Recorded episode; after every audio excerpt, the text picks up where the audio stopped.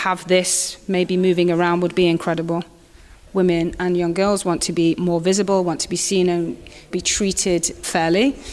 And I think that voice just needs to become louder. Hello, I'm Eve Holt, Strategic Director for Greater Manchester Moving. Welcome to Series 2 of the Right to the Streets edition of the GM Moving podcast. There are things that we can all do to create safe, joyful, and welcoming streets, parks, and public spaces where all women and girls feel they belong and are invited to be active. Together with GM Moving colleagues, I've been working with people and partners in Trafford, Greater Manchester, to do just this.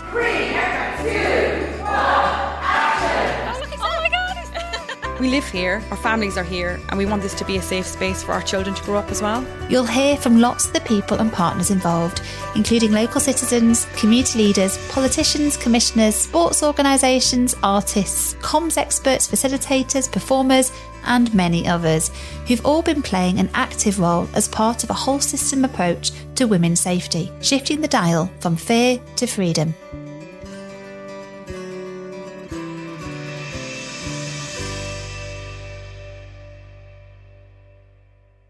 In this episode, which is the last for the Right to the Streets edition of the GM Moving podcast, we're talking about what's next. Throughout the whole of the Right to the Streets initiative and across the last 16 episodes of this podcast, you've heard us say again and again that this is not the end. Far from it, it is just the beginning. Whilst we started with only 12 months of specific funding for the Right to the Streets partnership, we've always been clear that we wanted to use that to galvanise people and catalyse longer term action. Mainstreaming a gendered perspective on our public spaces and places and connecting people and partners as a sustained movement for change. And collectively, it feels like we've really started something. Both what we did and how were designed to create ongoing ripples, to grow learning, inspiration, and connectivity for sustained and systemic reimagining and change. So, coming up in this episode, we explore the longer term impact people want to see and how this work can continue to influence the wider change across whole systems, from communities through to policymakers and national government. Such as embedding a community connector role at the heart of our work in North Trafford to build relationships in place that helped local groups and individuals access more pots of funding. It's a lot about being face to face and uh, and just getting to know people and spending time with them and that's essentially what I think my role is about. We then go back to where we started, right at the very beginning of Right to the Streets, as I catch up with leaders at Trafford Council to talk about how Right to the Streets will continue to influence their Safer Streets work in the borough and beyond. I think that a lot of the learning that has happened will continue. The fact that it's proven that community focus is a great way to kind of tackle gender based violence and it's very impactful. Hopefully, we can take some of that learning and some of that energy and, and it can continue. And finally, we get some thoughts from our partners about what they'd like to see happen next. I hope that we will be able to allow the work that we've created, the resources, the games, the blog posts, the podcasts, become the key resources for everyone everywhere to start to make changes in their own lives, in their own work. But before we get to all that, I want to explain a little bit more about our approach to place based initiatives. There is loads of evidence to show that short term projects and programmes don't create sustained change. The parachuting in of people and partners into an area to deliver short term projects and outputs can, in fact, be detrimental to longer term progress, they can leave local people feeling used and betrayed, and local partners left to pick up the pieces of broken trust and relationships. This is why we determined from the start to design and position Right to the Streets as a catalyst for longer term change by investing in and resourcing local people and partners. This was embedded into our initial bid to the Home Office and our theory of change, building on tried and tested GM moving enablers. So, what are these enablers? Well, GM Moving's work and experience has pointed to some key enablers and ways of working as critical to a successful place based approach to addressing a complex issue like physical inactivity or violence against women and girls.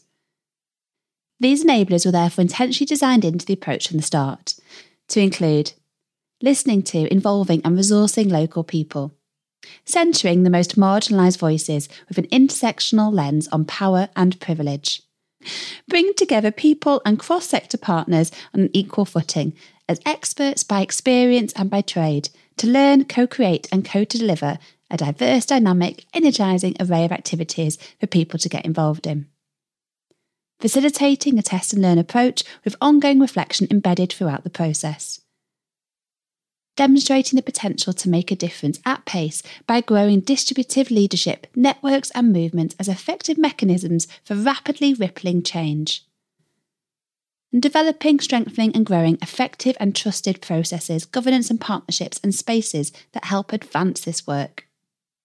This includes sharing effective models and ways to involve people and partners at scale so everyone can play their part in delivering a shift the cultural, policy, physical, social, and behavioural norms, which in this case perpetuate sexual harassment in public spaces.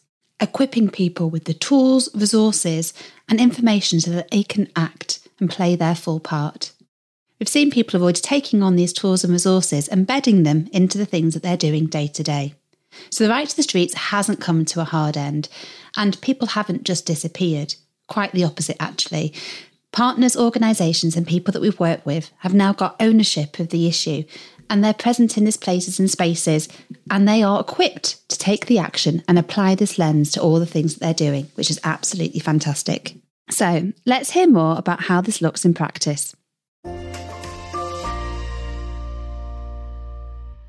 Having people who are present in place was really important. A community connector who knows local people and the place and who can build on those to create more connections and longer term relationships was critical. This was Verity. So I'm Verity Gardner. I work directly for Trafford Community Collective uh, and I was the community connector for Right to the Streets. I'm also a resident of Old Trafford. I've lived there six years. We knew that as GM Moving, we did not have all the answers or connections in place. We had to create a partnership of people and organisations that could support each other to take tangible strides for change on the issues that restrict the freedom of women and girls and gender diverse communities to walk about the streets without fear. I catch up with Verity at the GMC offices in Manchester and start by getting her take on what a community connector actually is. I think essentially it's somebody who is out on the ground, going out meeting people, making relationships, building on relationships, being quite present, consistent, making the time for people, lots of cups of tea and listening, um, really hearing what people are already doing and what they would like to do, and then somehow putting things together so that you can make these things happen.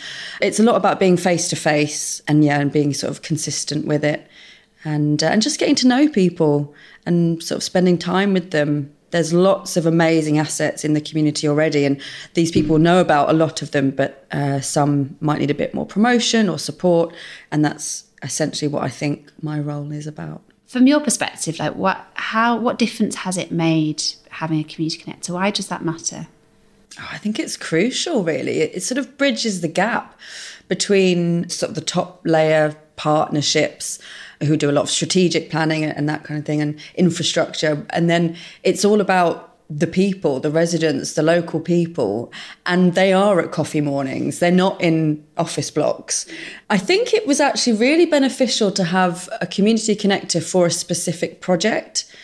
I, I have thought about this and whether, you know, the council should employ a community connector, which I think there's nothing wrong with that per se. But I think having somebody who is dedicated to the, uh, you know, a campaign, it kind of gives it a real USP and and you can really sort of like make it exciting and and meaningful. So it, I'm pleased that you know I'm seeing connector roles coming up in other areas. So Seed Studios, I've got a community connector. My next role is, is going to be a similar connector role, but for a slightly different demographic. And yeah, it's really exciting. It gives it sort of fresh energy and a focus. And anything in particular that's been difficult? Any challenges along the way? I think, yeah, I mean, there's been some learnings. Go on. At one point, I think I was trying to, to do too much, I think. And I think in one scenario, I perhaps maybe tried to get involved when I should have just taken a step back and let let it happen organically and and I think I was just conscious of time and deadlines and wanting to get things off uh, you know to get the ball rolling with with one particular project and unfortunately just dates didn't match in the end and we had to kind of change things quite last minute and there were some difficult conversations because I felt like I'd let some people down and that was really hard um, and I tried to explain they, they knew it was coming from a good place. It was just, yeah, perhaps in this situation, you can't do everything. You have to let people be autonomous and, and, and do it themselves. So that was uh, one challenge. and I guess that's because the, strength is having, you know, you as a, a local resident who knows the place or you knows lots of people being there, being in, having coffee, you know, going to coffee mornings, being in those spaces, bumping into people, uh, builds that trust and that understanding of place and of people in a place. But the challenge is then you, you, don't escape it, do you? Yeah. You know, it's not a job that you you then can return home from. you know, it's a bit like when people are counsellors or play other roles mm. in a mm. place. You know, people are going to see you, so that you can build trust probably quicker. Mm. But there must feel that sense then of responsibility. You've got to be able to maintain that because otherwise these are your neighbours. you yeah. know, these are people that you're going to continue to bump into in the shop. Yep. So yep. it does carry probably a great a sense of accountability in a community. So it's interesting how people often think about accountability in very formal, organizational, top down, quite transactional ways. Whereas I think you're probably as exposed and as accountable in this kind of a role as you possibly could be, um, which is why scenarios like you described there probably can happen quite easily because mm. you're trying to do lots. Of, I mean, who do you connect with? With what? You know, where do you start and where do you stop? Yeah. No, it's true. I mean, I actually recently we was asked what what do you like most about living in your area, and I said my neighbours because I do. I've got a great relationship with them, but yeah, you, you you're kind of always on show. I mean, it's sometimes it's really handy because you'll just bump into someone and and you'll be like, oh great. This happened Sunday night on the way to the pub. I saw two of my community grants people. And I was like, oh, this is fab. Like, this is it. This is still work. And I'm going to the pub. but then it's also being mindful that, you know, when you do bump into people, you, it, it's it's often a good idea just to check if that person has got the time mm. to, to have that conversation mm. now because mm. there are other people who and they, they've told me that yeah, they suffer from sort of social anxiety and things like that so if I was to jump on them in in the in the street it, it, it might not be appropriate so I, I kind of hope that that is a bit that is a two-way street in terms of people approaching me sometimes is sometimes isn't and you just have to take it on the chin you know if you if you haven't got the time you just have to be honest say look I will come and see you. I just can't talk right now. And similarly, I hope people feel that way when they see me coming. they might be like, God, what does she want now? I, heard it was termed, I think it's called communication consent. Mm, like that. So it's just, yeah, that checking in. Have you got the time? Are you in the right headspace for this conversation right now? And if not, you just find another time. But yeah, I think it is important, especially when you, like you say, the integration of being uh, a resident and, you know, an employee of, of yeah, you, you do have to have some boundaries. There's something actually you referred to as like increasingly seeing other community connectors. So I guess I'm interested in is that something you think is generally growing as a thing in Trafford in Greater Manchester? And anything particularly different about the other roles that you're seeing people play, but under that kind of community connector or similar sort of job title? I think people throughout the UK are seeing that community is so important.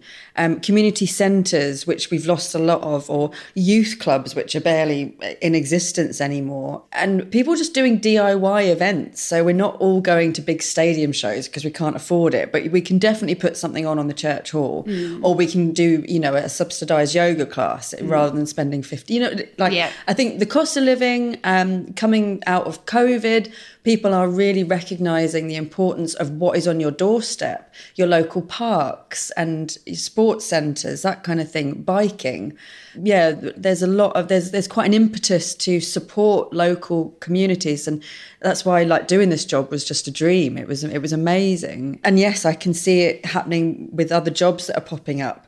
You know, uh, when I got an email from another community connector, I was like, oh, we, we need to get together. we need to bring all the community connectors together and we need to do some connecting or whatever. You know what I mean? But yeah, so it's really great. And and I think the people that are doing those connecting roles, they're really um they've got loads of energy for it. And, you know, that they tend to be slightly more sort of outgoing people, giving confidence to people around them. Fab. And I've definitely seen all of that in you. so definitely bring bring the energy, a real people describe wouldn't they, kind of what's a people person, but you know, that warmth and such an inclusive approach that you feel like, you know, people I can see very see you as being very approachable. So to that point, you've kind of pointed out the potential and I guess the interest in what's on your doorstep and how important that is and people remembering local and local neighborhoods and as you said like covid's particularly made that important and cost of living and i guess that speaks directly to the importance of the right to the streets doesn't it because mm. if you don't feel safe on your own doorstep if that isn't a place that you feel you belong then all those local assets suddenly doesn't matter how close they are to you become inaccessible to you i've worked with some south asian communities since uh, working on this project and they're sort of quite limited in, in terms of their of how they can exercise and where they can exercise and who they can exercise with. And these are all things that we need to be culturally aware of and, and sensitive to.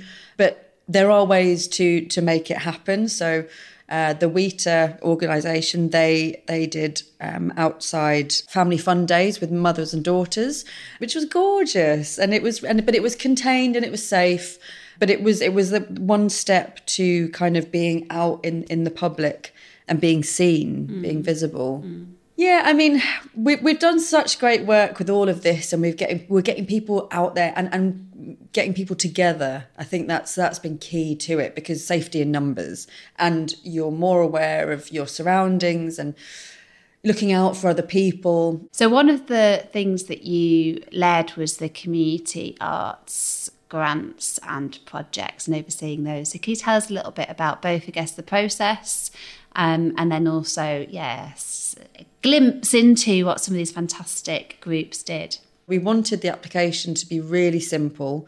We made it so that individuals could apply for up to £500 and constituted organisations could apply for up to 2000 we got loads of great feedback from individuals because not often do they get an opportunity to apply for funding um, like that.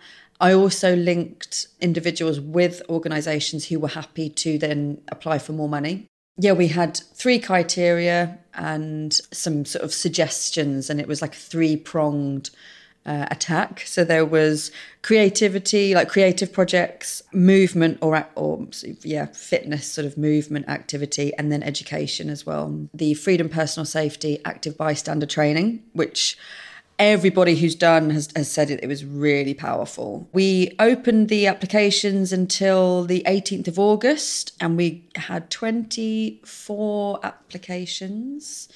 And of those, we funded or part funded 22. We had yoga in the park, we uh, sponsored several walking groups, we had learning to ride a bike, we had family fun days, uh, kick out knife crime. Uh, which was a football tournament, which was really fun, working with the violence reduction police unit. In fact, Right to the Streets FC played them. we didn't win. but you participated, and that's what counts. exactly. and then we've had murals, we've had Brew on a Bench, which is a really lovely, just really simple thing on a Wednesday between one and three at OT Creative Space. We just sit out and have a chat and a brew. And that's where I've met a lot of people and I've invited them to a lot of the open days and the fun family days that we've that we've put on. We've got Old Trafford Heritage and History Group are doing a photo- photographic exhibition this afternoon at Limelight. Yeah, so we've we've worked with lots of different sort of people doing different things. So there's a couple of things there that were quite, I guess, novel. So one, you mentioned the grants for individuals, which I guess tests the boundaries, isn't it, for some organisations around what they're seeing, perceived risk, which is fascinating about actually giving money to a not to a constituted group, um, which was well received. So it'd be good if there's anything else around, I guess, that process and anything that you would do differently or would like to do again.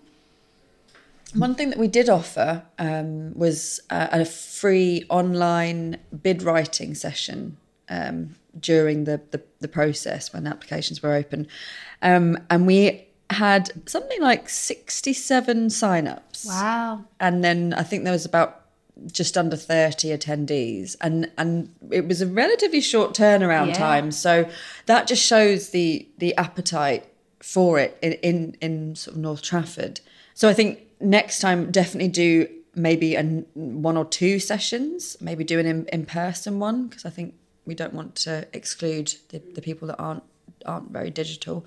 Um, and that was another thing that we did actually for the applications. We we said that they could come in by um, video, voice note, over the phone, handwritten or, or digital. So we, yeah, we try to make it as inclusive as possible. So yeah, definitely do all of that again. And yeah, perhaps maybe do a little bit more work with individuals applying because we had we had a few, but it, it most of the applications came from constituted organisations, like you say, because people are more expect that's that's what's Yeah. okay. Um, so I think yeah, really supporting individuals and perhaps maybe right, giving them a little bit more money. But you know, maybe we do it in a staggered way. And that's a phenomenal take up, really. And what is a you know, it's a small neighbourhood here in a short time frame. So, just to your point, that clearly shows the appetite and the need there to do more of that. And can you give us a glimpse of some of those different community projects? Yeah, I can't believe I've not mentioned her already, actually. So, um, Ella, our goal, she sent in a video application, and I remember watching it thinking, yeah, this is this is ideal. This is perfect. This is so right to the streets. Um, and she doesn't mind her story being told, but she runs park football for women and girls.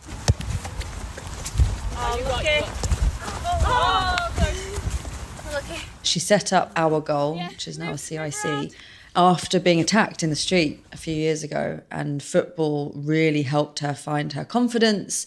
So she's set up, she's been doing uh, every Saturday uh, in September. And she has now connected with some local organisations, Tough C, Mark. Um, he's offered to sponsor her with some foam balls so she can do it inside if, if the weather's bad. She's collaborating with someone from GM Moving. We're, you know, building on this legacy of, of, of this community-based football. And Ella says, you know, it's not necessarily about becoming an amazing football player. It's it's about this confidence, about this connectivity, doing you know, committing to something, being part of something, obviously moving and being outside. So yeah, so I'm really proud of her, really pleased.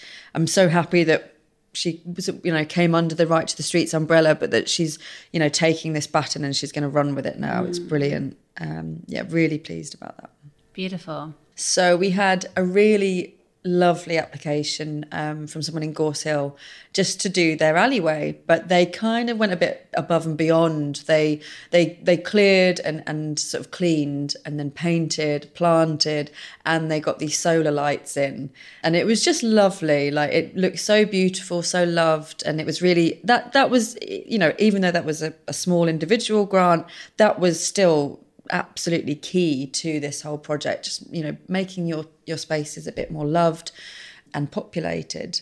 And then from an organization we had seed studios who i've mentioned before. They did a sound walk around seymour park and uh, they worked with a composer who went out and they were um, recording sounds from nature and then they came back and they made it into an app so that when you go walking you can hear the sounds of of, of, of nature um, which was really really creative really lovely and the composer was really keen to work with um with, with, with community residents and now they you know they can sort of walk around and and, and it's given given their neighborhood a, a, a new feel a new sound and, and a new a new sense of belonging we had theatre in the park, and this was all run by Theatre of the Senses.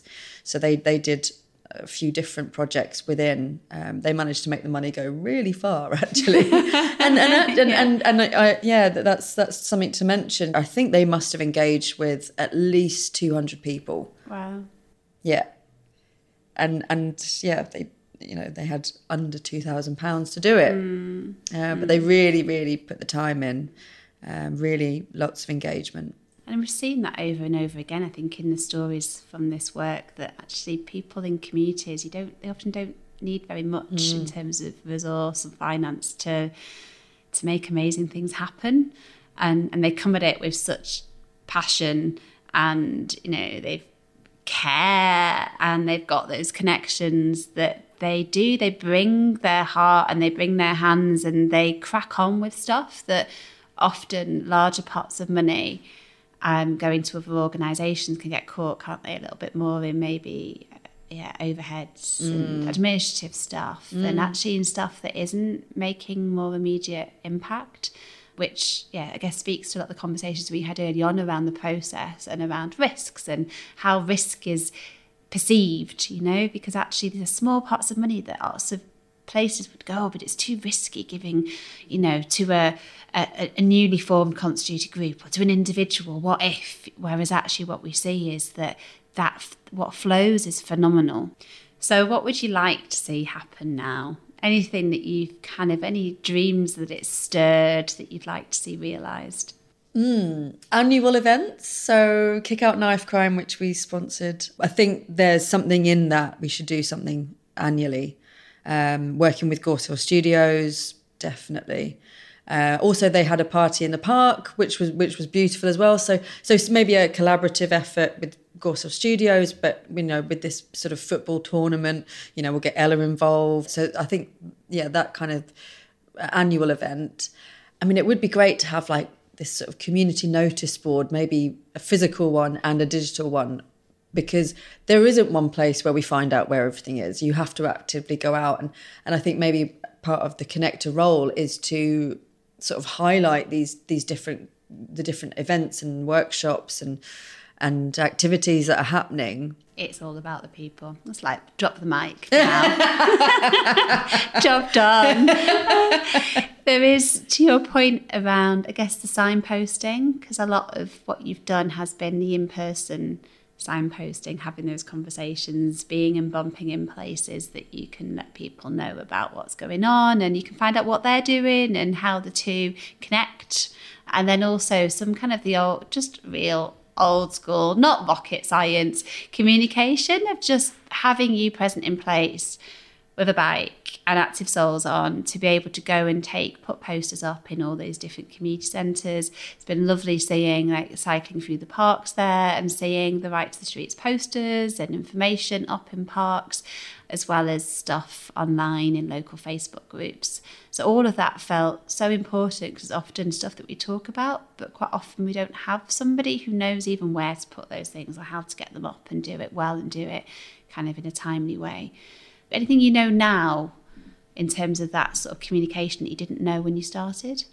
The WhatsApp groups have been very active and, and actually a, a really good way of, of reaching certain demographics.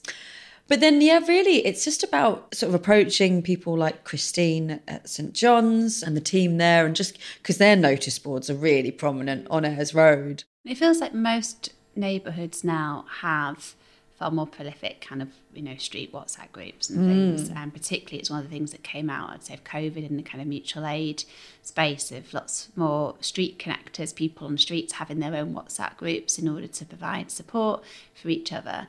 And many of those seem to have kind of continued and been repurposed.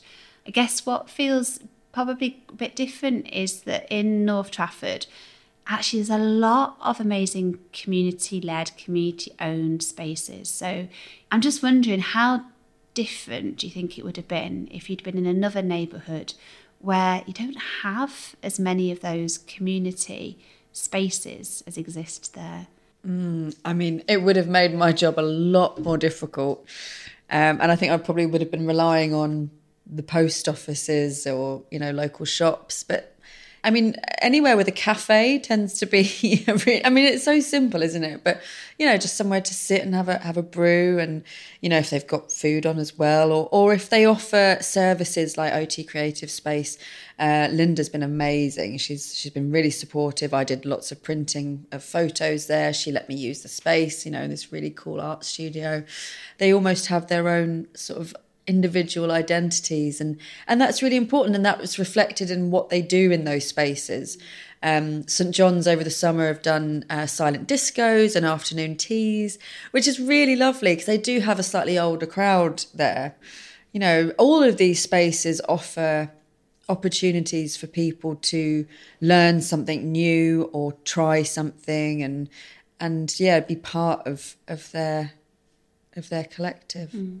I feel like I'd be amiss if I didn't also mention, of course, Old Trafford Wellbeing Centre. Oh, of course. And Stretford Public Hall. and Stretford Public Hall. I'm thinking, oh my goodness, and I'm, oh, bound yeah. to have left out others. Um, but acknowledging all of those, I guess because they feel quite unique to the space, in addition, as you described, they're in addition to, you know, there's Trafford College, there's, there's mm. Stretford High School, there's shops, some of which are very much independent, locally owned shops. Yeah.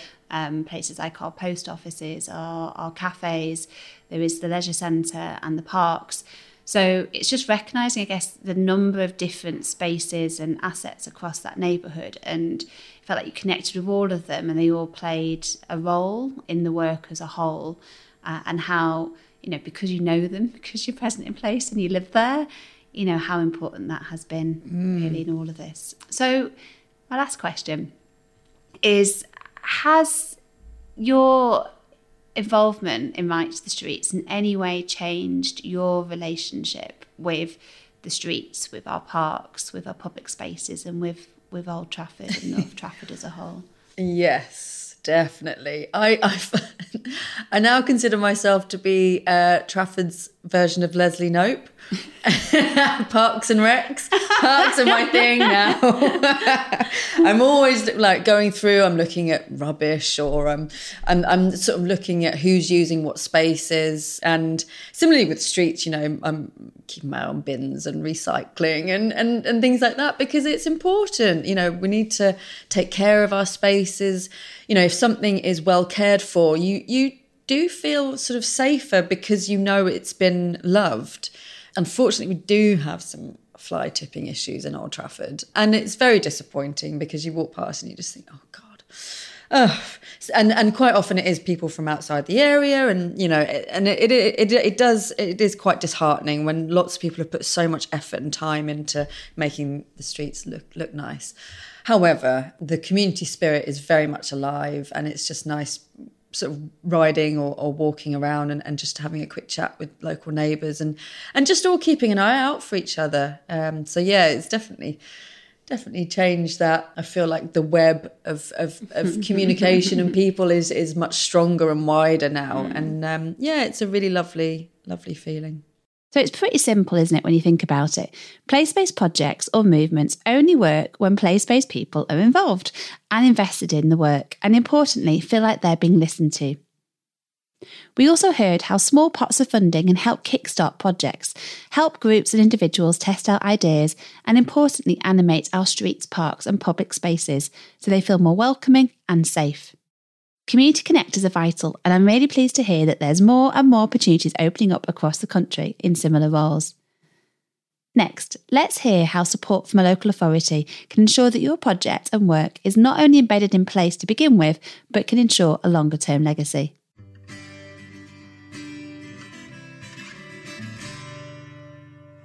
I'm in a beautifully wood panelled room in Trafford Town Hall, and I'm joined by two people who've been key in bringing right to the streets to North Trafford and who've remained critical to ensuring it has a longer term impact. Hi, I'm Emma Mosley. I'm the Senior Policy Manager at Trafford Council. Hi, I'm Rose Thompson. I'm the newly appointed exec member for Communities and Safety in Trafford.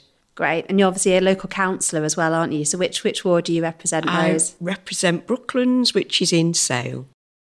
At GM Moving, we hear from lots of women and girls that a big barrier to them being able to live an active life is their fear of abuse or harassment on our streets, public spaces, and parks. We were therefore very keen to do something to think about how we take more of a whole system approach to address that issue and to think about the actions that we can all take. To do this successfully in place, involving all partners, we knew we had to work with anchor institutions those who present in place who know the local community, the neighbourhood groups, and existing local partnerships. So that's where Trafford Council comes in. So I start by asking Emma from her side how their involvement in Right to the Street started. Sure, it feels like a long time ago now, but um, it was not last summer, but the summer before, one of our councillors was contacted by um, local residents um, in her local constituency who were concerned about some of the kind of sexual harassment and sexual assaults that had been happening um, on the canals in her ward. And she wanted us to kind of look into that and do some work around the area. So we wanted to gather a bit of information about people's concerns in Trafford. So we did a survey of residents in Trafford, asking them about their feelings of safety on the streets of Trafford, um, what particular areas they felt unsafe in, what the reasons for that were. So we could use that in combination with crime data to get a picture of what people's real lived experiences were of living in Trafford. So it was obviously particularly targeted at women, but it was open to anyone. And a lot of the data that we discovered from that was that there were particular areas of Trafford that people felt really unsafe and that sometimes went along with the crime data and sometimes didn't. And that there was quite a lot of localized reasons why people were feeling unsafe. So it was things like streets that were very dark or a lot of kind of antisocial behavior that was happening in those areas. And we were told by someone at GMCA that this data would be really good to apply for the Safer Streets Home Office Fund. That was quite a recent fund that had come out after what happened with Sarah Everard. A lot of people obviously wanted to take action, and that's kind of where the fund came from. So we applied for that and we wanted to do it with a local organisation because we recognised that someone like GM Moving had great expertise and that councils don't always have like that community wider element. It's better to try and get as many partners involved as possible. So we kind of approached you guys and we did the application and we're obviously successful and yeah it all it all came from there so can you tell us how trafford council have been involved over the last sort of 12 13 months so we've tried to be involved in kind of every area of the project to make those connections between the different elements, so like the art project or the data or the kind of training, and trying to put people in touch with people across the council and also other local organisations. Um, we've also tried to kind of just support on a resource level, trying to give data and um, support wherever we can in that way. We obviously are a big organization and we have a lot of different elements and it's easy when you're working in local government to kind of forget about the power and the kind of resources you have to pull on because we're obviously quite limited on money but we do have a lot of those resources that we've been trying to make available to the project wherever we can. And on a personal note I've got a lot of experience in gender-based violence that I've been trying to um, both learn from the project and also give that expertise to the project. So yeah it's been a really great experience and I think that blend of kind of personal and professional expertise has been a common thread, hasn't it, across the work? And people really bringing their own personal passion and experiences as a woman as well, who, you know, works here and travels around in this local place. So, Rose, obviously, you took on your exec position just in, in May. So, you've come to it in that role sort of more recently. But when did you first kind of get a sense of what was going on and what we were trying to do? Because our communities are the most important thing in, in Trafford and are safe communities, thriving communities, communities that can go out and about and do what they want with no fear or hindrance. That's one of our goals in Trafford, isn't it? To keep people safe and to make it an enjoyable place to be. And I think the voluntary and community sector has been absolutely key. So the fact you've got you've got loads of brilliant people and places as well, loads of community hubs across this area that have acted as a great place for people to convene. But again, one of the other strengths has been that real sense of a kind of a commitment really from the council in terms of your policy, Emma, and in terms of, you know, councillor's commitment to say this is gender-based violence, safety in our streets is really important to us. And I know this is just one of a whole swathe of different things that you're doing. So, can you give us kind of a taste of some of the other activities and interventions that are taking place in Trafford? Yeah, we do get funding from GMCVA to put on local projects around safety and Standing Together initiative, which is around keeping people safe and reducing harm and strengthening communities. So we get £100,000 a year to go into those community led projects.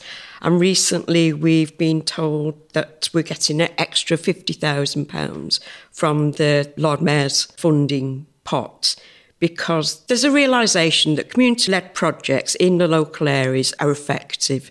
And we recognise that things like CCTV and better lit streets are a small part of, of what we can do. And we are bringing our CCTV group into the Safer Communities Partnership. So, and we're building on an infrastructure bringing in more CCTV camera surveillance. But we know that's just a small part of, of what we can do to keep people safe. Fantastic. Anything you want to add, Emma, in terms of, a guest policy position?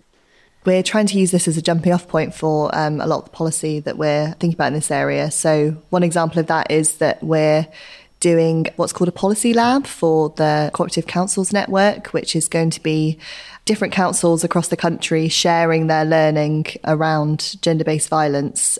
So we're going to be leading on that. And we've been funded by the Cooperative Council Network to the tune of uh, £20,000. So a small amount, but hopefully we'll have some good innovative learning that we can share with lots of different councils. We've got a few that are very interested. It's going to be all across the country. So yeah, I'm quite excited about that. Yeah, there's lots of pots, little things going on that we fund. Trafford Match funds uh, the Talk Listen Change project, which is around behavioural change programmes for men and boys to develop healthy and safe and happy relationships. We also work with a group called Men at Work, and they train professionals who work with boys and men around encouraging happy relationships and having safe relationships with women. And also, there's the collective as well, the Trafford Community Collective, who I think there's probably about 150 members in that now. So, yeah, there's lots of things going on around the borough. And I guess that's what's been really strong is seeing that from those kind of shifting the cultural norms, those kind of conversations like men at work, also positive masculinity have been coming in and working within some of the schools. And then we've had freedom personal safety, doing the active bystander training and the campaigns. There's been some of those kind of what are the big cultural shifts that we need to happen that we need to have conversations and campaigns to shift language and thinking ways of behaving then some of those changes around the policy that in particular, you know, Emma, you've obviously been focused on and how can we kind of gain learning from what's happening else around the country, but how can we now you know, make sure that we draw on all the things that we've learned here in Trafford over the last 12 months to help accelerate change more broadly. And all those physical changes that you refer to, Rose, as well. So, you know, yes, lighting, you know, comes up over and over again in particular, alongside you know, all the great stuff that's been going on around painting murals, getting people out and about, kind of really appreciating their local space and place and having a greater sense of ownership over them and then all the stuff that like the community collective organised, you know, all those different groups coming together as a VCSE sector, all being able to activate each other and, you know, inspire each other and get out walking and cycling and, you know, wheeling more often um, and having lots of different events that in places so people see each other and go, oh, actually, this is a nice place to be. And it feels as though that this project, I guess, has just been that catalyst across all those little layers to kind of notice in some ways the things that you're already doing and then give them a little bit more kind of of an umph, you know, and glue them together and a bit more direction. And I guess from where I am, what I've seen is it feels like the energy is phenomenal. So I get a sense that actually we're confident that that's going to continue to flow. So when we talk about what next, I'm already seeing things feel like they're moving now anyway in the right direction and those groups and those people are taking stuff on board. I guess from where you both sit, what do you think is going to continue? It's going to continue to happen and at pace. And what would you really like to see continue that maybe needs some kind of concerted effort to make sure that it has that longer lasting change? I would say that I think that a lot of the learning that has happened will continue. People, you know, still have that learning and it's very impactful. The fact that it's proven that community focus is a great way to kind of tackle gender based violence. I mean, if you look at the statistics, obviously, the place that women are most in danger of gender based violence is in their partnerships in the home. But this project is more focused on that kind of feeling of community and feeling of safety.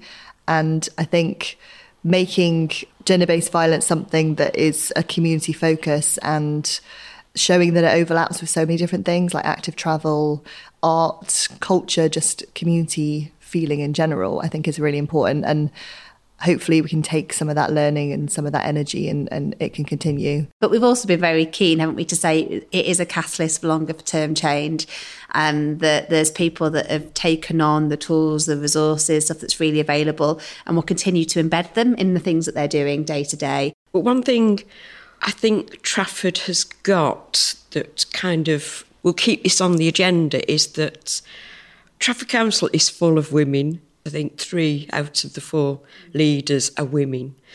The councillors are Labour councillors, 50%, maybe more, is women.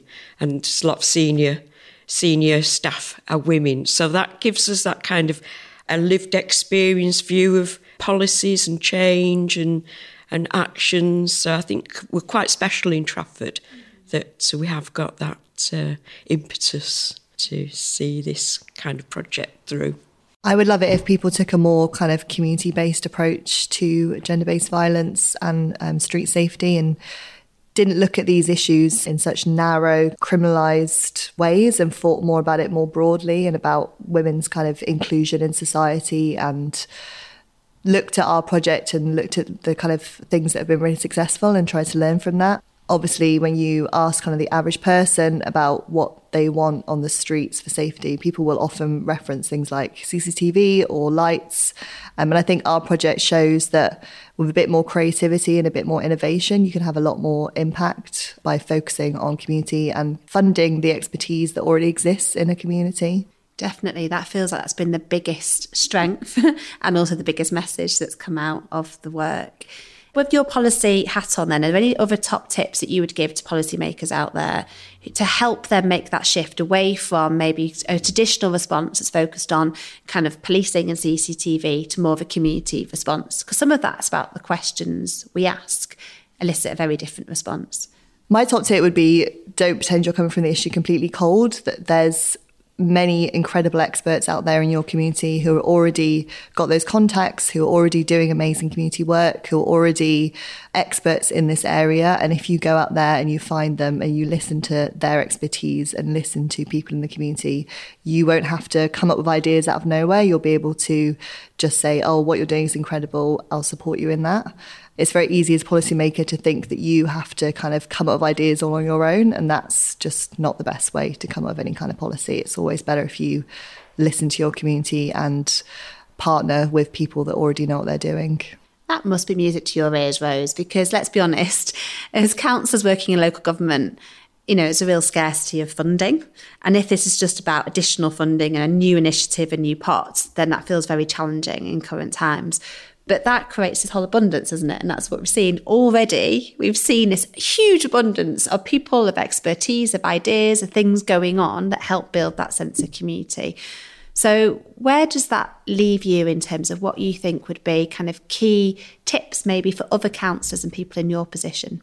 I believe that most boroughs have an infrastructure body that is the lead for the voluntary and community sector, and that infrastructure body gives training, support, funding to the voluntary sector. And I think it's crucial that councils see that body as a true partner. The community sector is a complete asset and a resource that we can use to great advantage. So to other councils, like make friends with your infrastructure body, make sure you know them, build those relationships. Good tips. And I think generally make it, making friends and building good relationships and partnerships has been kind of the key throughout, hasn't it? Is there anything that you would like to see, I guess, at a national level that you think would help propel safer streets, right to the streets for all women and girls? Well, I was amazed to learn a couple of months ago that sexual harassment and misogyny is, is not a crime. So I'm a Labour councillor, so I'm hoping that and, and Angela Rayner at a conference referenced that in her, her speech that Labour would look to make that, that a crime. So hopefully next year that will come to be because I think that's really important that those should be recognised as, as criminal offences. So yeah, that's nationally that's what I'd like to see happen. I would very much like if this was kind of given the attention on a national stage that I think it deserves. It's something that affects all women. We know from the UN survey that 97% of women have been sexually harassed in the UK, and we know that one in four women are uh, sexually assaulted. And also, obviously, domestic abuse is one in four as well. So I think the fact that it's often kind of siloed into a small issue that's just kind of considered occasionally when something big happens is something I'd like to change. And if it was considered within all policy as an element and given that kind of wider consideration, I think that would be really good. And also, it should be given the funding that it deserves. Sounds like some good asks there, some good calls to action. And hopefully, the policy lab that obviously you're involved in will be one way in which, I guess, across those different councils across the country can come together and recognise both what things they can do that are within their own power and influence, but also then provide a shared call to action for the changes we need to see at a national level. If anyone is listening who'd like to get involved in that, who doesn't already aware, is there a way that they can find out more? You do need to be a cooperative council to be involved in the policy lab, but if um, anyone has any questions or just interested in it, then they can uh, contact me at the council. I mean, it has been good to guess that point around what we see in the agenda, and to your point, Rose, about you know, at the moment, um, unfortunately, a lot of day to day harassment isn't actually a criminal offence, and that means that people don't report it, they don't even recognise it as being as it counting effectively, uh, and that shift is is definitely needed we are seeing shifts in terms of the level of attention given, I guess, generally to, to sexual harassment in public spaces. So um, we've seen the campaign in London and across Transport for London, and also in Northumbria have recently launched a campaign called It All Adds Up. So if people haven't seen that, I would recommend. And then also uh, West Yorkshire um, have recently uh, launched their campaign as well called Just Don't. Um, and obviously, all of this again sort of builds on the work in Greater Manchester around the, you know, Is This Okay campaign Andy Burnham had launched um, last year. So, you know, those are all kind of, I guess, shoots of hope that people are going, this, this does matter. Uh, and all of those different campaigns have been developed kind of often in collaboration with local women's groups to say, okay, how do we actually make sure that we put women's experiences at the heart of this? And they're all slightly different because they all have a slightly different kind of maybe place based nuance or slightly different take. But I think that opportunity for them now to learn from each other and for us all to learn from each other and go, okay, so what next? How do we bring all of this together to create a real sense of systemic change for everybody would be would be good, wouldn't it? Yeah, that sounds good. Sounds good. Say that in this lovely wood panelled room in Trafford Council, there's change coming. There is. Hopefully. A really important insight there into how policy and decision making at a local government level can play a real role in tackling street harassment. But as we've learnt throughout the series, it's not the only way we can achieve safer, more joyful streets, parks, and public spaces where everyone is invited to be active. It's not down to any one actor, institution, or organisation. We all have a role to play together. In this series, you've heard from just some of our partners who co delivered the Right to the Streets vision, including those who put on events like the Party in the Park or the colourful parades, or who taught kids how to use cameras, staged exhibitions, painted murals, collected data, produced podcasts, designed walking and cycling trails, published guides, resources, devised public campaigns, delivered active bystander training, and helped to connect the community. The list goes on and on.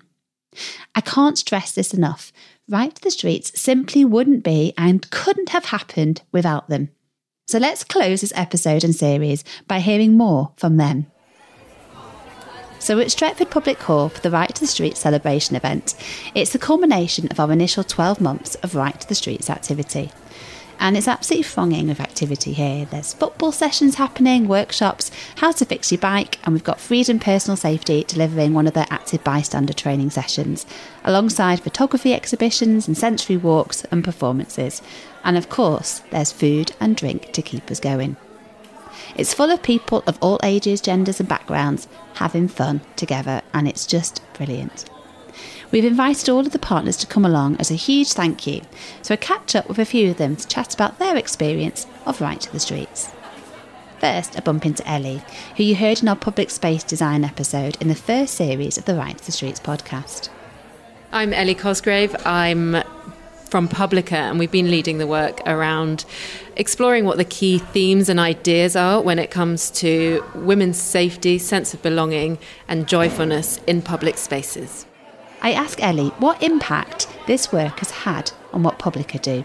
Being part of Right to the Streets as Publica has been one of the most incredible opportunities to let loose with our creativity. So often, when we're asked to do stuff around women's safety, public space design, it gets serious and intense really quickly. And it also gets very theoretical, and we're trying to find changes that we can make in real built projects. And that can be stressful, intimidating, um, overwhelming for a lot of people. What we have been invited to do for Right to the Streets is to centre communities to make sure we prioritize joy and accessibility. And so that's opened up a whole realm of possibilities for us to start playing together and to make things that are really you know, quite complicated and stressful ideas, feelings, uh, accessible through making them joyful and um, something that people can really start to engage with and feel like they know already uh, what the issues are. Earlier in the day, Ellie developed a workshop here at a celebration event, and I'm dying to hear what happened. We're here at the celebration event at Right to the Streets, and we've just played a game with a gang of amazing women where we've been co creating a vision and manifesto for Trafford being a safe place for everyone. And we've co written a poem. In Trafford, I know I matter. Trafford tastes sweet, and I'm an integral part of it. In Trafford, everybody's eyes sparkle. We are allowed to be in our own spaces. We are free, relaxed, and oh so calm. We are equal, not judged, open, warm, sweet, rooted. We listen, we are kind, we find the common ground, and the possibilities are endless. Thanks to Vic there, our producer, for expertly reading out that fantastic poem. It really sums it up perfectly, doesn't it? We are equal, we're kind, and we find the common ground. And when we do that, the possibilities truly are endless. Next, I grab George Devlin.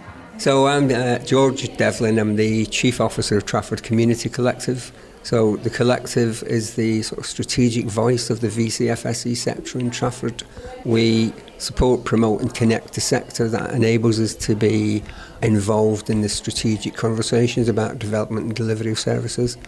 And our key sort of USP, I suppose, is that through the sector we're able to connect and communicate with Trafford residents. George goes on to tell me how the Trafford Community Collective has played a really integral role in Right to the Streets and how the work has linked up to more projects and roles in Trafford communities.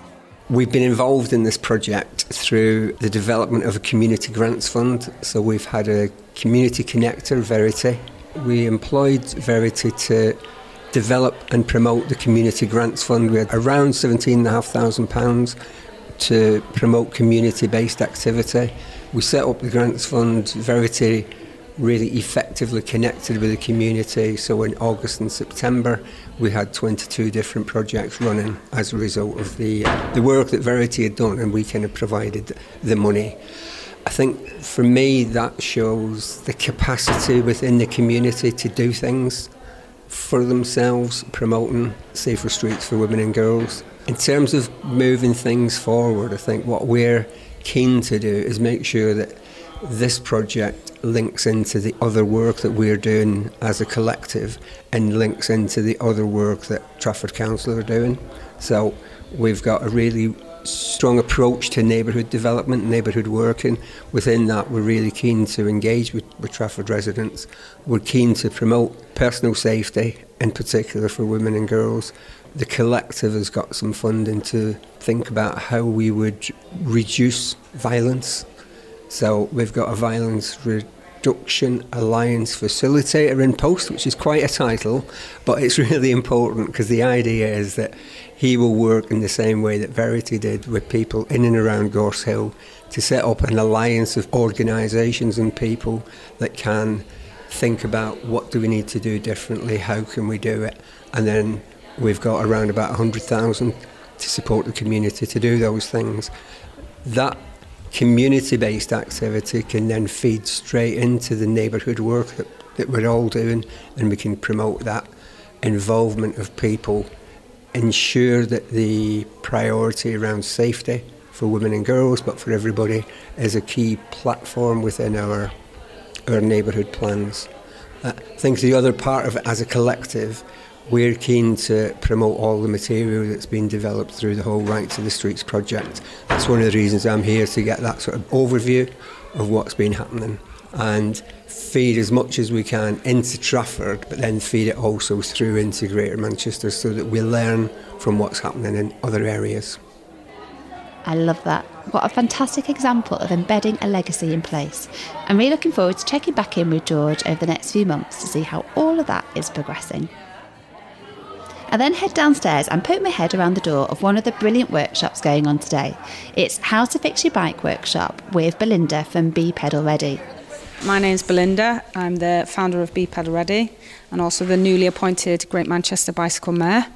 The organisation I have created is called B Pedal Ready. B Pedal Ready is about creating a space, particularly for young women and girls, to learn about bike mechanics and learn about the, the bike industry basically. You might be asking yourself, well, what does fixing a bike have to do with safer streets? So I asked Belinda why it's important. It's important because unfortunately the facts for the UK is that the bike mechanic industry is made up of 96% white males. So as much as we are really trying to encourage more young girls and particularly diversity within cycling that needs to represent when it comes to actually fixing bikes and just the bike industry in general. Belinda goes on to tell me more about those sessions she's been delivering. Right to the streets, uh, I feel very passionately about because again, it's something that's very passionate as regards of B Pedal Ready is the fact that it's about giving a space and creating a space for young girls, for them to be visible, for them to be seen, and most of all, for them to be safe. B Pedal Ready came and is involved in this because I think the more knowledge that young girls especially have when it comes to fixing their bikes means that they can become self-reliant, confident and most of all safe. So we have delivered a women's bike maintenance session. It was at St John's, Old Trafford, and we we're very fortunate to have it in the church. So it's a very special, unique setting.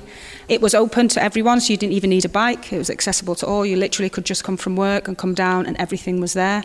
And it was teaching people the real basics of a bike, but also how to fix it. And just mainly women's safe only space where they can feel that they can ask any questions and feel comfortable and basically grow in knowledge within those two hours. Just now, we had a really special moment with Annabelle. She came with her, the family came today to do the workshop at Stretford Public Hall, and she's five, and she's never fixed a bike before and she was incredibly enthusiastic and you could see that you know she really wanted to learn more. And for me that's basically what it is about. I think the more we can get especially young girls and even as young as her enthusiastic about fixing bikes and getting dirt on your hands and that's okay. And actually getting the logical side of the mind working. Next thing you know you know she could be the next future engineer you know the next scientist, all these type of things. And I, I truly believe that bike mechanics, especially from very young, is the beginning of that. It's just incredible, isn't it? How something so simple like knowing how to fix your bike can empower more women and girls, not just to move more, but to feel safe in the knowledge that if something does go wrong on the move, we have the confidence to fix it and continue to move. Another one of our key delivery partners is Open Data Manchester, who you heard from in episode one of this series of the podcast. Hi, I'm Julian Tate. I am the Chief Exec and co founder of Open Data Manchester. In the Right to the Streets project, we've been going about trying to help people understand and explore the area. So it's about listening to people, seeing what their experiences, lived experiences of the area are, and mapping that, and also taking them out on walks where they can fill in booklets to say what their perceptions of the area is. And it's to kind of so we can get a more holistic view of what the area is like because usually when people see areas from outside they don't really understand them and understand the, the lovely complexity and fabulous nature of, of places where we live. From the Rights to the Streets project, it'd be really great to see people carry on some of the work that's been going on within the Rights to the Streets programme. There's been loads of resources that have been developed that people can use. And I, and I think it's, it's what's really interesting within the North Trafford community. There's, this, there's an energy to do stuff and to make things better. And I hope that we've played a little part in that. And I hope that people go out and be more confident about what they want within their areas. Absolutely. I couldn't agree more with Julian. We all have a right to the streets, and we all have a right to say what we want in and on our streets too. Finally, let's hear from Gorgeous Gorse Hill. You'll remember Ruth, their founder, talking to us in the very first episode of the Right to the Streets podcast. Leanne Mullen is here representing the group today, and I asked what Gorgeous Gorse Hill has been up to as part of the Right to the Streets. Gorgeous Gorse Hill were lucky enough to receive some funding as part of the Right to the Streets project and we as a result of the funding we've done a few different projects. We've installed art as a big mural on the on the side of a building locally. We're about to install some art in a local park along the railings and we're going to jazz up and install some art on some local telephone exchange boxes as well. I think they brighten the place up. I feel like they make it more welcoming. I feel like it makes the area more inviting for people, and I think it sends a message to anybody that does want to cause any mischief that this isn't the place for it. Basically, it's a it's a nice place and it's a lovely neighbourhood. Fabulous. And when we talk about creating legacy, those murals that have been painted by Gorgeous Gorse Hill, the telephone exchange boxes, the art on the railings, that doesn't get pulled down or painted over when the work is over. It continues to be seen and enjoyed, and as Leanne says, creates a place that is more inviting for everyone.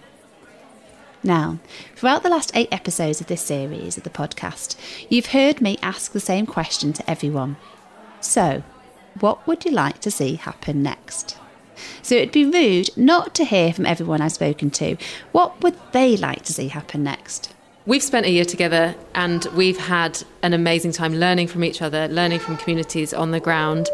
And I feel like we've just started. I feel like there's a huge amount of energy, momentum, information, knowledge, and we're kind of now in the starting blocks ready to go. I feel like we've just set up. And so I hope that we will be able to allow the work that we've created, the resources, the games, the blog posts, the podcasts, become the key resources for everyone everywhere to start to make changes in their own lives, in their own work. Um, and so our task is to make what we've done as accessible as possible. I think to just continue as it is and just for it to be louder. I think the ethos that it has is, you know, women and young girls want to be more visible, want to be seen and, you know, be treated uh, fairly. And I think that voice just needs to become louder. And not just Trafford, you know, there's 10 other boroughs where this is an issue. It's not just a, a Trafford issue, it's Bolton, Bury, Rochdale, all over. So, you know, to have this maybe moving around would be incredible.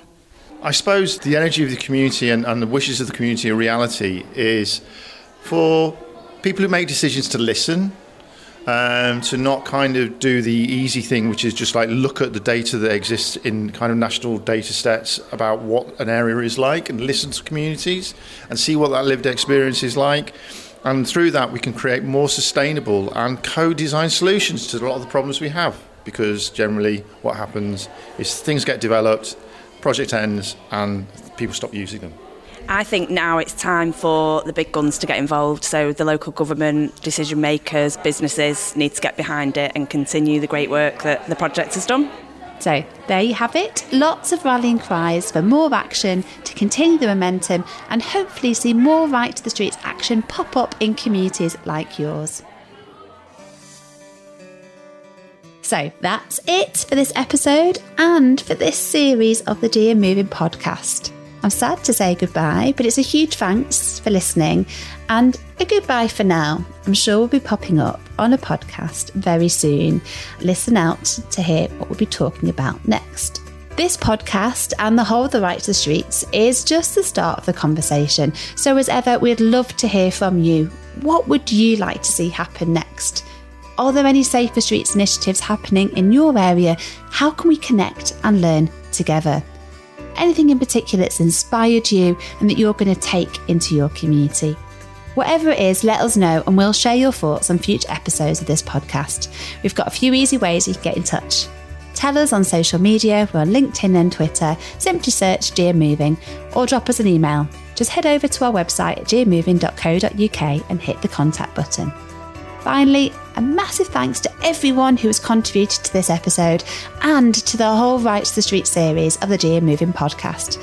That's all 150 of you who have now been on this podcast. The Right to the Street series of the GM Moving podcast is just one element of the Right to the Streets initiative, led by GM Moving, Trafford Council, Open Data Manchester, and other GM Moving partners. Thanks again to funding from the Home Office for Safer Streets. This series is a Mac Media production.